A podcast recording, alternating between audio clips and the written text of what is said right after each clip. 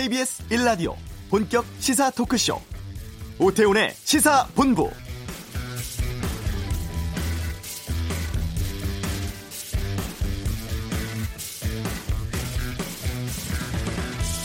청와대 국가안전보장회의 NSC 회의는 매주 목요일 오후에 정례 회의를 엽니다. 그런데 오늘은 오전에 이 회의를 진행 중인 것으로 알려졌습니다.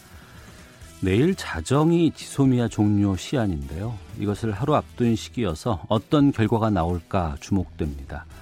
아마도 지난 18일 출국해서 어제 귀국을 한 김현종 2차장의 방미 결과 등이 집중적으로 논의될 것으로 보이는데요.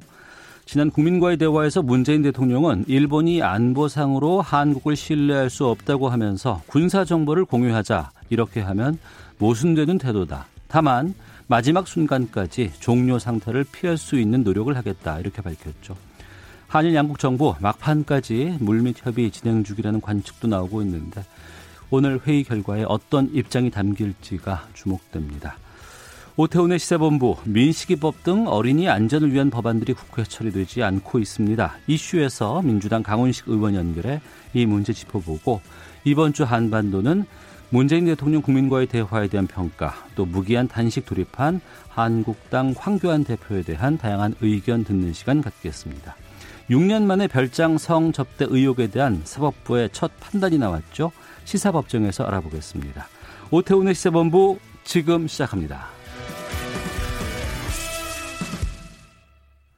네, 이 시각 핫하고 중요한 뉴스들 정리해드리겠습니다. 방금 뉴스 KBS 보도본부 박찬영 기자와 함께합니다. 어서 오세요. 네, 안녕하세요. 예, 이 병역 관련해서 대체복무제에 대한 개선 계획 최종 확정됐다고요? 네, 오늘 오전에 결과 나왔습니다.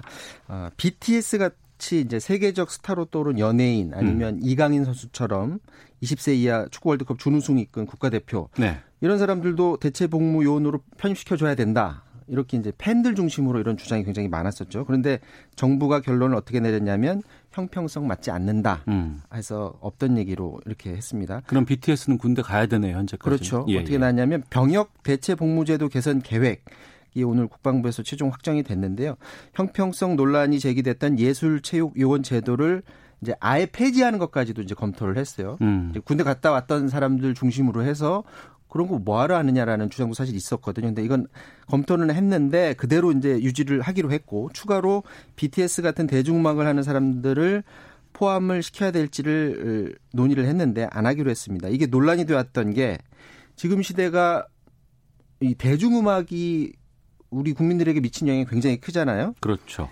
이 대체 복무를 해주는 이유가 뭐냐 하면 전통 음악하는 사람들은 사실은 혜택을 지금 받습니다. 음. 왜 혜택을 주냐면 국민 사기를 진작을 해주고 국위를 선양해 준다라는 이유로 어, 전통 음악을 하는 사람들은 대체 복무 혜택을 주는데 이 네. 부분만 보면 BTS는 딱 떨어지는 음, 들어갈 수 있겠네요. 그렇죠. 예. 지금은 클래식 음악, 무역 콩쿨 같은 경우에는 선발 기준이 있어서 음. 대체 복무가 가능한데 예를 들어서 피아니스트 조성진 씨는 국제 대회에서 우승했기 때문에 이미 대체 복무를 한 경험이 있습니다. 네. 그런데 BTS는 빌보드 차트 비롯해서 뭐 전 세계적으로 이목을 집중받고 있는데 그런데 이제 국방부의 해석에 의하면은 빌보드 차트의 신뢰도가 국제 콩쿠르에 미치지 못한다. 음. 그러니까 선발 기준이 빌보드 차트를 기준으로 삼아야 될지 네. 아니면 영국 차트를 기준으로 삼아야 될지 아. 기준 삼기가 굉장히 애매하다라는 거 예. 그런 주장인데 여기에 대해서 팬들이 굉장히 분노를 하고 있는 거죠.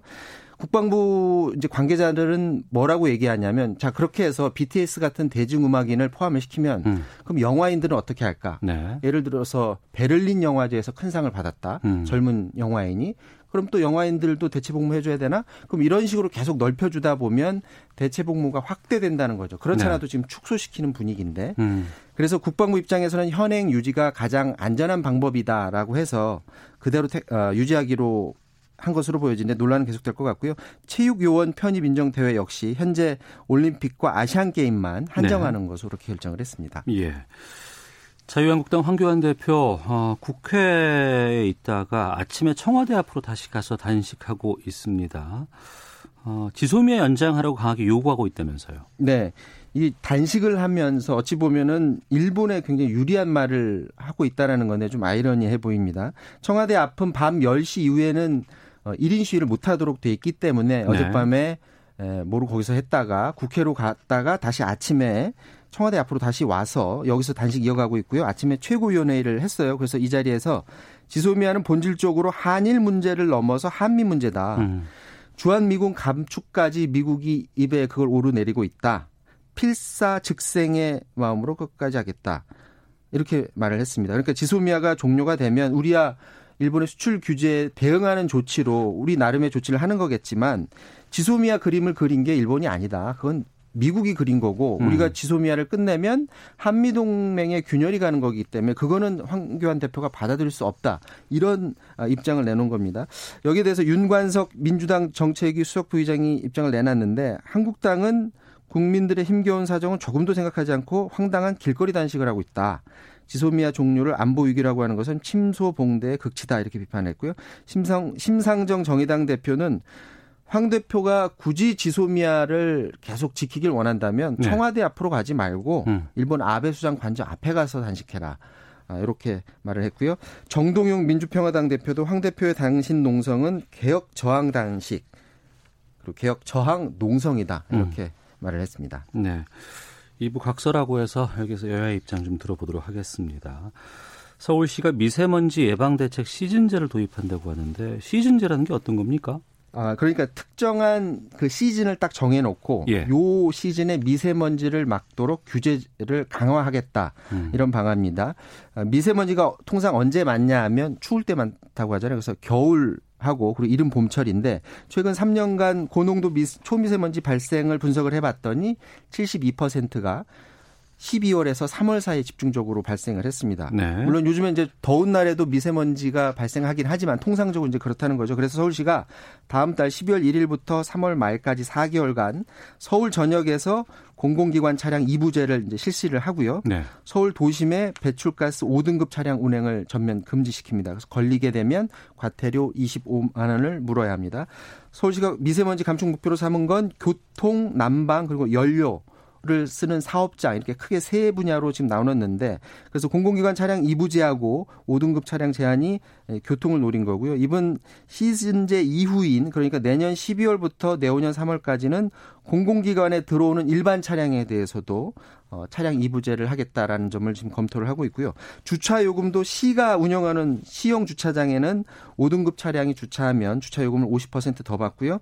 시즌제하고 별도로 4대 문안 그러니까 서울 종로구하고 중구 쪽에 있는 녹색 교통 지역이 있는데 이쪽 안으로는 전 어, 전국의 배출가스 5등급 차량의 운행을 연중 내내 막기로 했습니다. 음. 그리고 녹색 지역 교통 지역 시형 주차장에서는 모든 차량의 주차 요금을 25%더 받고요.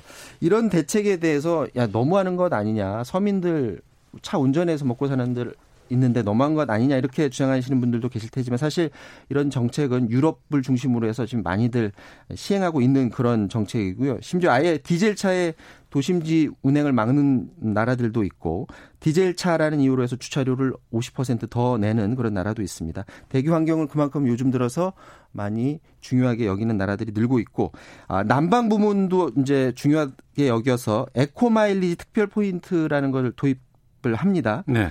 그러니까 에코마일리지 회원으로 지금 가입한 사람 중에 직전 2년 평균보다 20% 이상 전기, 수도가스 에너지를 덜 쓰게 되면 어.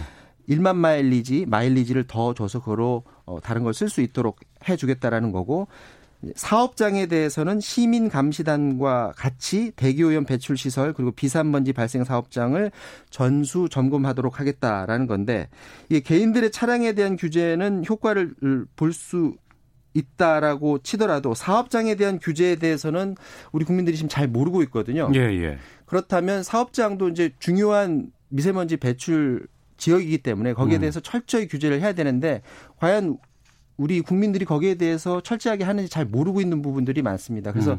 이런 부분들은 그 규제에 대해서 좀 더 많은 시민들을 참여시키고 그런 네. 정보를 더 많이 노출시켜서 일반 개인들만 규제를 당하는 게 아니라 배출가스 사업장 이 사업장에서도 충분하게 감시하고 있는지를 좀 더 널리 알려야 되지 않을까 이런 생각을 해봅니다. 알겠습니다. 자, 이 소식까지 듣도록 하겠습니다. 방금 뉴스 KBS 보도본부의 박찬영 기자와 함께했습니다. 고맙습니다. 자, 이어서 이 시각 교통 상황 살펴보겠습니다. 교통정보센터의 김한나 리포터입니다. 네, 철도 노조 파업으로 운행률이 떨어진 서울 지하철은 1호선과 3, 4호선 그리고 경의 중앙선입니다. 운행 간격이 길어진 만큼 평소보다 시간 여유를 두고 나가시는 게 좋겠습니다. 서울 시내는 올림픽대로 잠실 쪽으로 지금도 사고와 작업 여파를 크게 받고 있는데요. 가양대교를 지난 곳에서 녹지 작업을 하고 있고 여의교를 조금 못 간 지점에 있었던 승용차 화재 사고는 정리했습니다만 가양대교에서 여의 하류 쪽으로 가는데 30분 이상 걸리고 있습니다. 같은 방향 강변북로 상황도 만만치 않아서 방화대교에서 한강대교 쪽으로 가는데 30분 넘게 필요합니다. 고속도로도 밀리는 곳이 많은데요. 특히 중부 내륙고속도로는 창원 방향으로 중원터널 부근 작업 때문에 감곡 부근부터 6km 구간 정체가 극심합니다. 우회하시는 게 좋겠습니다. 또 중부고속도로 대전 방향으로는 산곡 분기점에서 경기 광주 쪽으로 3km 정체가 작업 때문이니까요. 제2 중부고속도로 이용하시는 게 낫겠습니다. KBS 교통정보센터였습니다.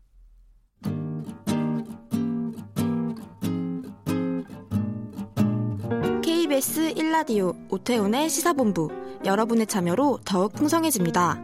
방송에 참여하고 싶으신 분은 문자 9730번으로 의견 보내주세요. 짧은 문자는 50원, 긴 문자는 100원의 정보 이용료가 붙습니다. 애플리케이션 콩과 마이케이는 무료고요. 시사본부는 팟캐스트와 콩, KBS 홈페이지를 통해 언제나 다시 들으실 수 있습니다. 많은 참여 부탁드려요. 그제였습니다. 문재인 대통령의 국민과 대화 보신 분들 많이 계시죠. 많은 분들이 첫 번째 질문자로 나섰던 민식이 어머니를 기억하고 계십니다. 사고로 자녀를 잃은 후에 어린이들의 안전을 위해서 법 개정 촉구하고 호소했습니다만 처리가 쉽지 않다고 하는데 지금 어린이 안전 관련한 법안들이 꽤 많이 계류돼 있는 것으로 알고 있습니다. 아, 민식이법을 대표 발의한 더불어민주당 강훈식 의원 연결해서 말씀 듣겠습니다. 안녕하십니까? 네, 안녕하십니까? 예. 국민과의 대화 보셨죠? 네, 봤습니다. 예. 민식이 어머니 비롯해서 많은 분들이 일어나서 그 여러 가지 어린이 관련된 안전 법안 처리해 달라고 호소하셨는데 어떤 생각 드셨습니까? 아, 저는 뭐 사실은 민식이 부모님을 이전에 법안을 발의하기 전에도 만나 뵙기도 했고요. 네. 또 다른 어머님 아버님들도 어, 기자회견장에서도 뵙고 이래서 음. 어, 그때 했던 것이 다시 떠올 대통령과의 대화에서 보면서 떠올랐는데요. 국민과의 대화에서. 네. 근데 되게 울컥하고 또 그 오열하는 부모님 사실은 거기 나오시지 않았지만 이제 더 이상 국회를 가고 싶지 않다라는 말도 건네들었습니다. 어. 이제 이제 법안이 오랫동안 계류됐기 때문에 그런 답답함 아, 그런 것들을 충분히 또 느끼고 또 들을 수 있었습니다. 예. 강 의원께서 이 민식이법 대표 발의를 하셨는데 네네. 이 법안이 정확히 어떤 내용을 담고 있습니까? 아 일단 그 민식이법이 발의된 배경을 좀 말씀을 드리면 그 김민식이라고 하는 아홉 살난 학생 어린 친구가 있었는데요. 지난 9월 11일 날 어린이 보호구역 안에서 교통사고로 사망했습니다. 예. 당시에 보면 영상이 있는데요. 그 스쿨존 안에서 막내 동생의 손을 왼손에 잡고 길을 건너다 교통사고를 당합니다. 음. 사고를 낸 차량이 멈추지 않고 계속 달려갑니다. 어, 안타까운 것은 그 바로 앞에 그 어머니가 식당을 하고 있다 그 사고 장면과 아이가 아, 죽어가는 과정을 다 목격하게 되는 거죠. 아이고. 그러면서 이제 그 유족들은 민식이 어머님 아버님은 스쿨존의 규정 속도만 지켰어도 이 아이는 살았을 것 아니냐 예. 음, 그런 말씀을 하고 있습니다. 그래서 민식법은 크게 두 가지로 구성되어 있습니다. 하나는 어, 도로교통법 어, 관련돼서 법률을 개정하는 것이고요. 이 음. 내용은 지금 어린이 보호구역 안에 과속 단속 카메라가 이미 설치 조항입니다. 네.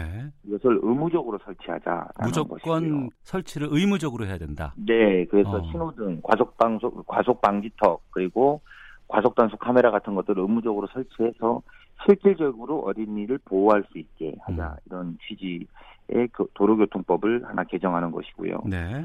또 하나는 그 어린이 보호구안에서 만약에 사망 사고가 난다면 어. 현재로는 1년 이상의 형을 받기 어렵습니다. 아 그래요? 예, 예. 그래서 최소 3년 이상의 형을 받을 수 있도록 하자. 그래서 특정 범죄 가중처벌법과 처 벌 등에 관한 법률을 개정하는 것 이 두 가지를 어제가 올린 것이고요. 예. 그래서 이번 과정을 통해서 어, 어린이 보호구역 안에 뭐 그런 과속 단속 카메라나 신호등이 다 설치되어 있는 게 몇 퍼센트냐 저희가 확인해 봤더니 전체의 5%도 안 되기 때문에요. 5%도 안 돼요? 네, 그렇습니다. 그래서 어. 그런 것들을 좀 보면서 어, 전체적으로 좀 한번 설치하는 것들을 한번 어, 법안을 내고 또 같이 민식이 어머님 아버님과 함께 어, 설득하고 있었던 과정이었습니다. 네. 네. 우리 아이들이 자유롭게 다니고 뛰어놀 수 있는 공간들을 어른들이 의무적으로 만들어줄 필요가 있습니다. 네. 그런데 민식이법 외에도 지금 이 안전에 대해서 발의된 법안들이 꽤 있다면서요. 네, 많이 있습니다. 어, 어린이 통학 차량 신고 대상을 넓혀서 안, 그 안전을 강화하자는 태우 유찬이법도 있고요. 네. 그리고 주차장 안전 관리자의 책임을 강화하는 하준이법도 있고, 그리고 어린이 통학버스에 CCTV 설치를 하자고 하는 하느니법, 음. 그리고 사고를 당한 어린이의 응급조치를 의무화한 해인이법 등 다들 아이들의 이름을 붙인 이름 그 법안들이 많이 있습니다. 그러니까 그 태호, 유찬이, 하준이, 한음이, 혜인이가 다 사고 당한 아이들의 이름을 따서 만들어지는 법안인가요? 그러면? 네, 그렇습니다. 사실은 안타까운 것은 길게는 한 3년 정도 계류 중인 법도 있고요. 예. 그래서 사실 국내 뭐 사실은 민식이 법안 같은 경우에는 저희가 지난 9월 11일 날 사고가 나고 10월 13일 날 제가 발의했거든요. 네. 그렇기 때문에 뭐 비교적 빠른 편입니다만 다른 법안들은 막 3년씩 그래서 아까 제가 모두에 잠깐 말씀드린 것처럼 어떤 부모님은 이제 더 이상 국회에 가고 싶지 않다고 음. 음, 지난 시간에 너무 고통스러우신 거죠. 네. 법안을 법안을 보는 것도 힘든데 이 법안이 통과되지 않는 과정에서 더 많이 고통스러워하셨던 것 같습니다. 네. 이 안전과 관련된 법안 아니더라도 여러 조치들이 반드시 필요하다고 보는데 시행령이라든가 이런 것으로 좀 간소화해서 설치할 수는 없는 겁니까? 설치는 현재로도 할 수 있는데요. 예. 그 말씀드린 것처럼 뭐 과속 단속 카메라 같은 경우에 말이죠. 음. 근데 이제 결과적으로 예산이 반영돼야 되는 것 아니겠습니까? 네, 네. 그런데 그 제가 이번 과정에서도 많이 느꼈습니다만 실제로 그렇지 않음에도 불구하고 행정 당국에서 음. 이게 굉장히 많이 예산을 든다라고 규정을 하면서 실제 설치까지는 되게 접근하기 어렵게 만드는 아. 행정에서도 좀 그렇게 좀 섬세하게 좀 살펴야 되겠다 이런 생각이 많이 들었습니다. 예. 뭐 그런 거라든지 또는 또 이미 지금도 그 임의로서는 과속단속 카메라 설치할 수 있게 돼 있는데요. 음. 원체 그럼 전국적으로 해보자 이랬더니 제가 처음 느낀 건 국회 예산정책처에서는 1조 이상이 든다 이렇게 나오더라고요. 1조요? 예. 예, 그래서 아니 왜 1조나 드나? 어. 또 1조가 든다고 하면 법안을 아무리 낸 사람도 멈칫하게 되는 것이거든요. 예, 예.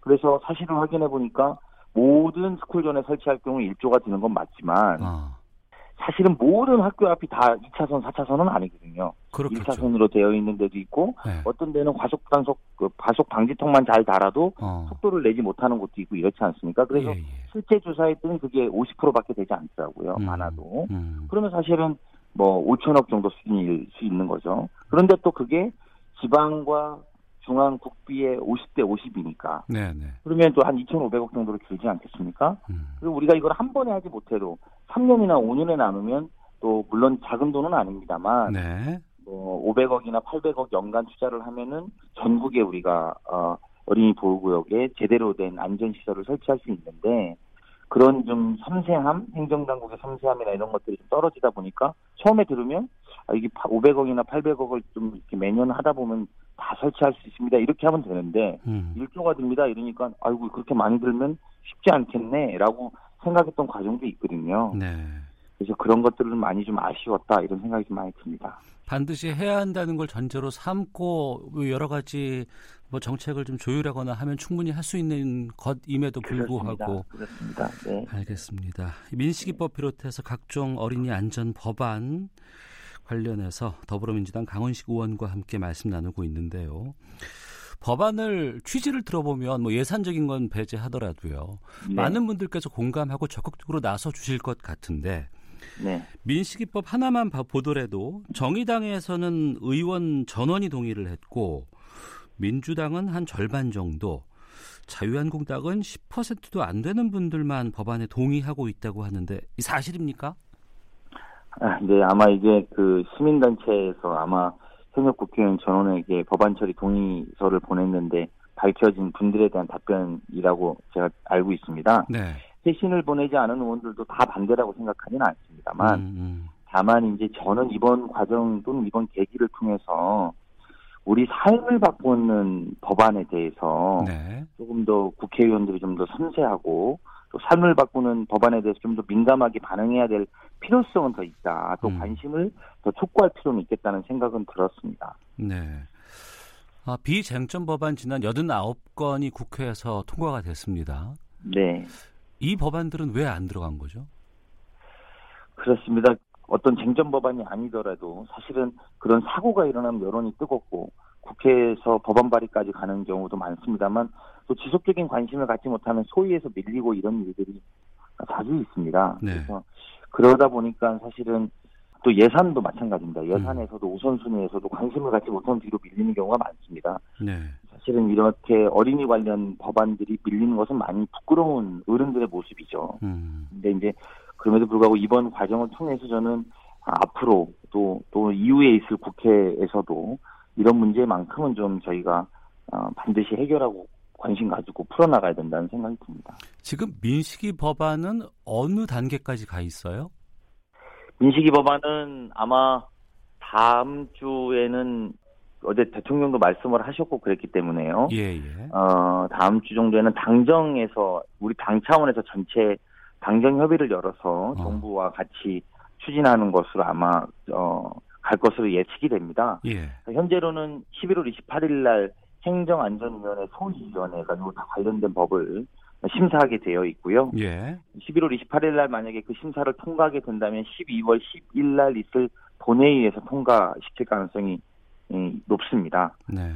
그래서 그 민식이 법안은 사실은 음, 오래되거나 이런 법안은 아닙니다만 음. 제가 좀 더 안타까운 건 아까 이야기했던 한음이법이나 하준이법이나 예, 예. 태호 유찬이법이 좀 더 더 안타까운 상황입니다. 어, 왜요? 뭐 이 어, 지금 아직 모두 해당 법안들이 상임위와 법사위에 계류만 되어 있기 때문에요. 어. 그러니까 제가 아까 말씀드렸잖아요. 이렇게 관심이 가는 경우에는 바로 통과될 수 있는 여지들도 좀 있습니다. 예. 특히 민식이법은 대통령도 말씀하셨고 어. 그래서 그렇기 때문에 이거 굉장히 많이 이, 관심을 갖지만 저는 오히려 이번 과정에 어, 다른 법들 우리 아이들의 안전을 걱정했던 다른 법들도 음. 지속적인 관심으로 좀 통과했으면 하는 바람입니다. 네.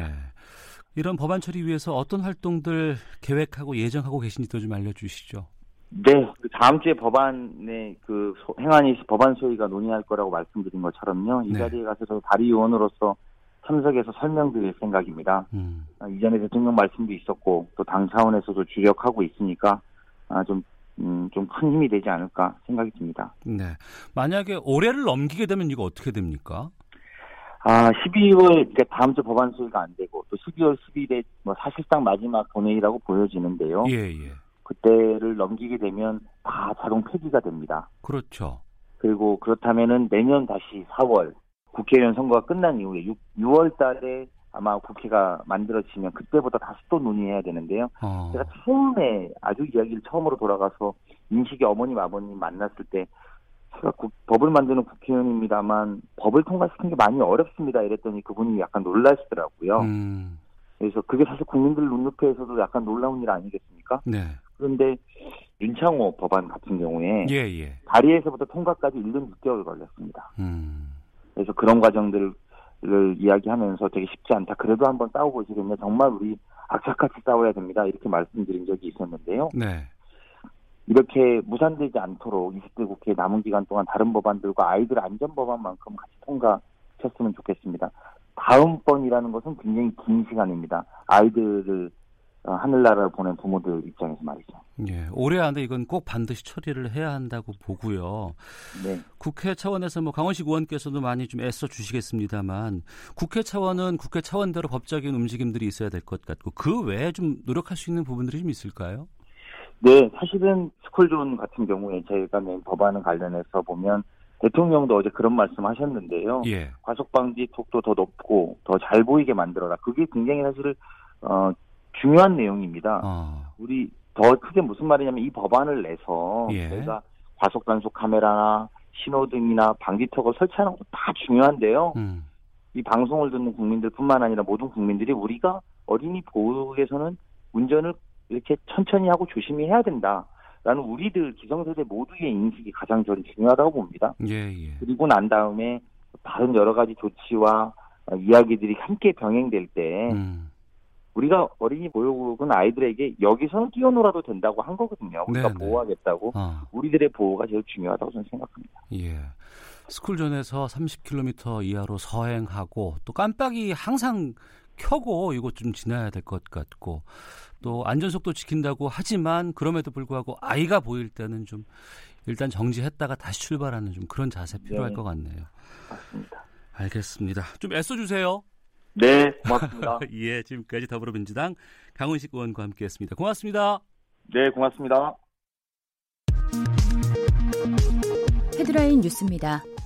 여야 5당이 패스트트랙으로 지정된 검찰개혁 선거제 개혁 법안 처리 방향을 논의하기 위해 오늘 문희상 국회의장 주재로 5당 정치협상 회의를 엽니다. 청와대가 오늘 오전 정의용 청와대 국가안보실장 주재로 국가안전보장회의 상임위원회를 소집해 회의 중인 것으로 알려졌습니다. NSC 회의는 매주 목요일 오후에 정례 회의를 열었지만 지소미아 종료 시한인 내일 자정을 하루 앞둔 오늘은 오전부터 회의를 개최한 것입니다. 성윤모 산업통상자원부 장관은 올겨울 가능한 범위에서 최대한 석탄 발전 가동을 중단하고 화력 발전 출력을 80%로 제한하는 상한 제약 조치를 상시 추진하겠다고 말했습니다. 스티븐 비건 미 국무부 부장관 지명자는 한미 방위비 분담금 협상과 관련해 한국이 중요한 동맹이지만 무임승차가 된다는 의미는 아니라고 말했습니다. 홍콩 이공대에 남은 100명 정도의 시위대가 계속 학교를 탈출할 방법을 찾고 있다고 홍콩 사우스차이나 모닝포스트가 오늘 보도했습니다. 지금까지 라디오 정보센터 조진주였습니다.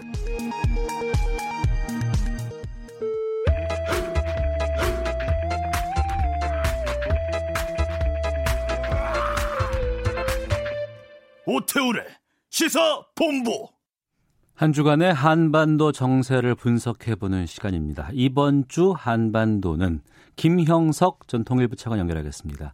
안녕하십니까? 네, 안녕하십니까. 예.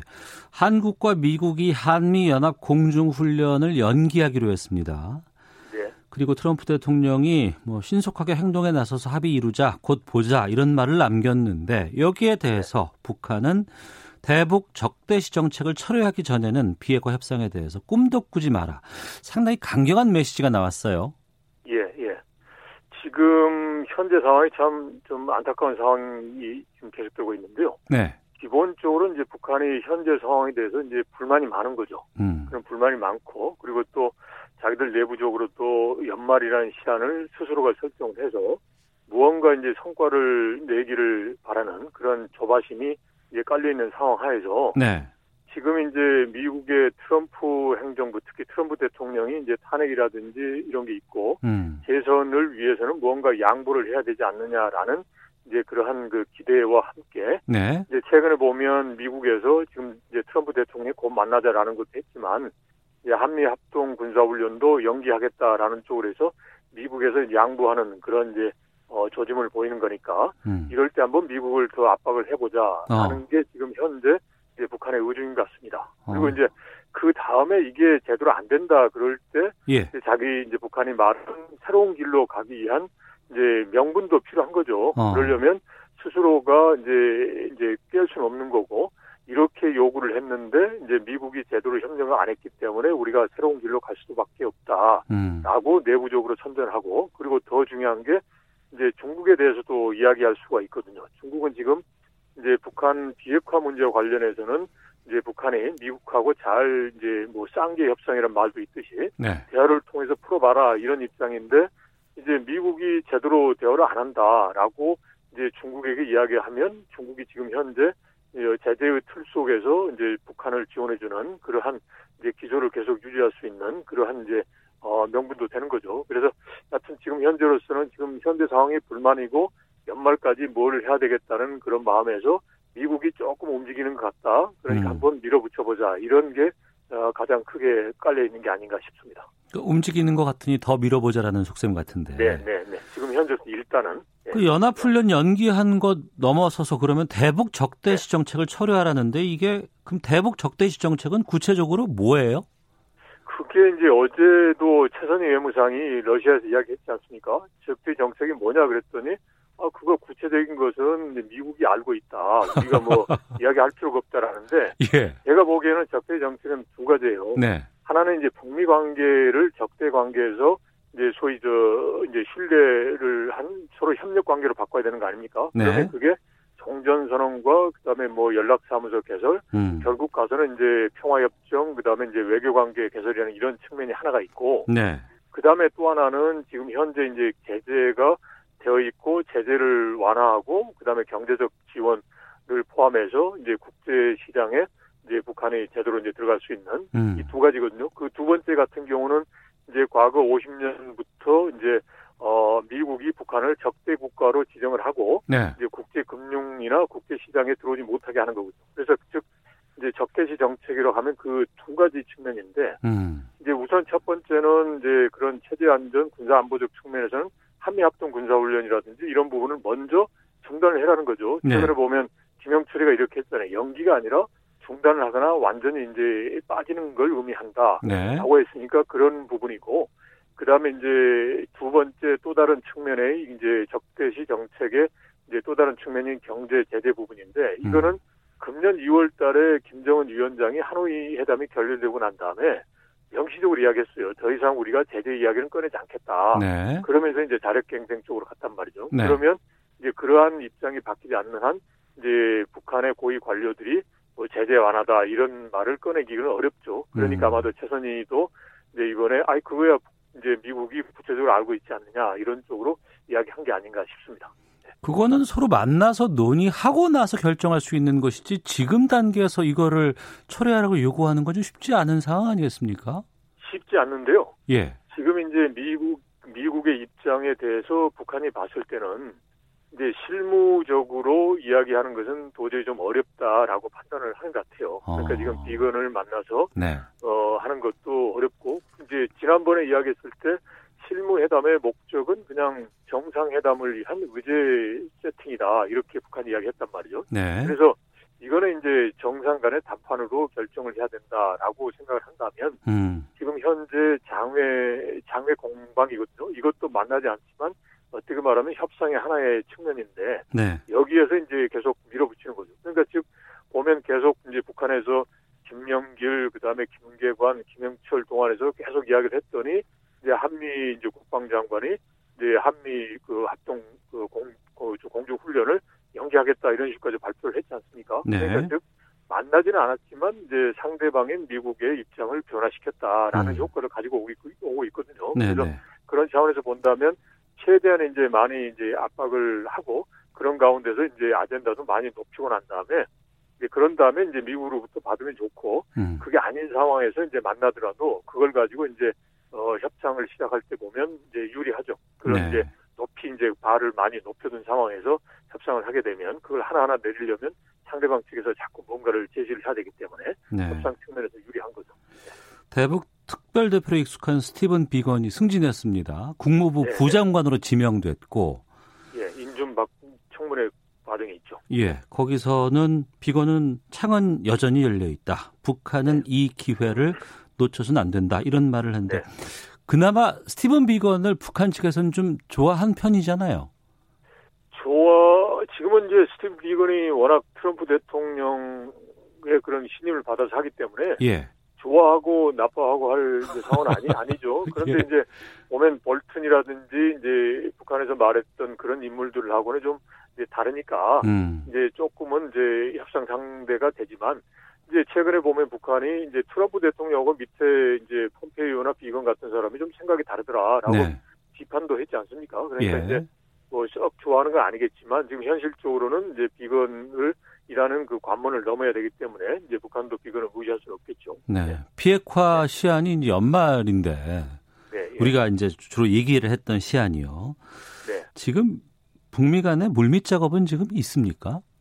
지금 지난번 이야기했잖아요. 그 뉴욕 채널이라든지 다른 거. 그리고 예. 또 지금 북한이 요구하는 거는 이제 스웨덴을 통해서 제 3자를 통해서 하지 말고 아, 이제 직접적으로 이제 회담 제안을 해라라는 이야기거든요. 네. 그러니까 지금 협상 차원에서 보면 북한이 많은 걸 보여주고 있어요. 그러니까 음. 간접적으로 이야기하지 말고 직접 제안을 하고 네. 그리고 또 이제 적대시 정책의 부분의 경우도 무슨 뭐 종전선언이나 연락사무소 개설 같은 거 이런 걸 하지 말고 조금 더 구체적인 것을 내라 음. 이런 이야기를 하고 있, 단 말이죠. 네. 그러니까 즉 그 아젠다를 구체적으로 이야기하는 것은 참 좀 드문 일인데 이렇게까지 이야기를 하고 있습니다. 그래서 지금 북한은 연말이라는 자기들이 말한 시안에서 무언가 성과를 내고자 하는 게 우선은 급한 것 같아요. 그래서 음, 미국과의 협상을 하고자 하는 의지가 있는데 지금 이제 미국은 북한이 원하는 만큼의 그런 양보를 하기는 아직 어렵다. 네. 라는 게 지금 이번에 비건이 상, 상원 청문회에서 말했지 않습니까? 네. 그래서 그게 지금 현재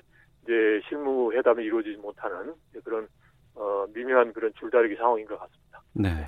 하나만 짧게 좀 여쭤볼게요. 네네. 김현철 통일부 장관이 미국 가 있는데 이 금강산 관광 때문에 간 것으로 알고 있습니다. 네네. 미국이 금강산 관광에 대해서 좀 진전된 입장 내놓을 수 있을까요?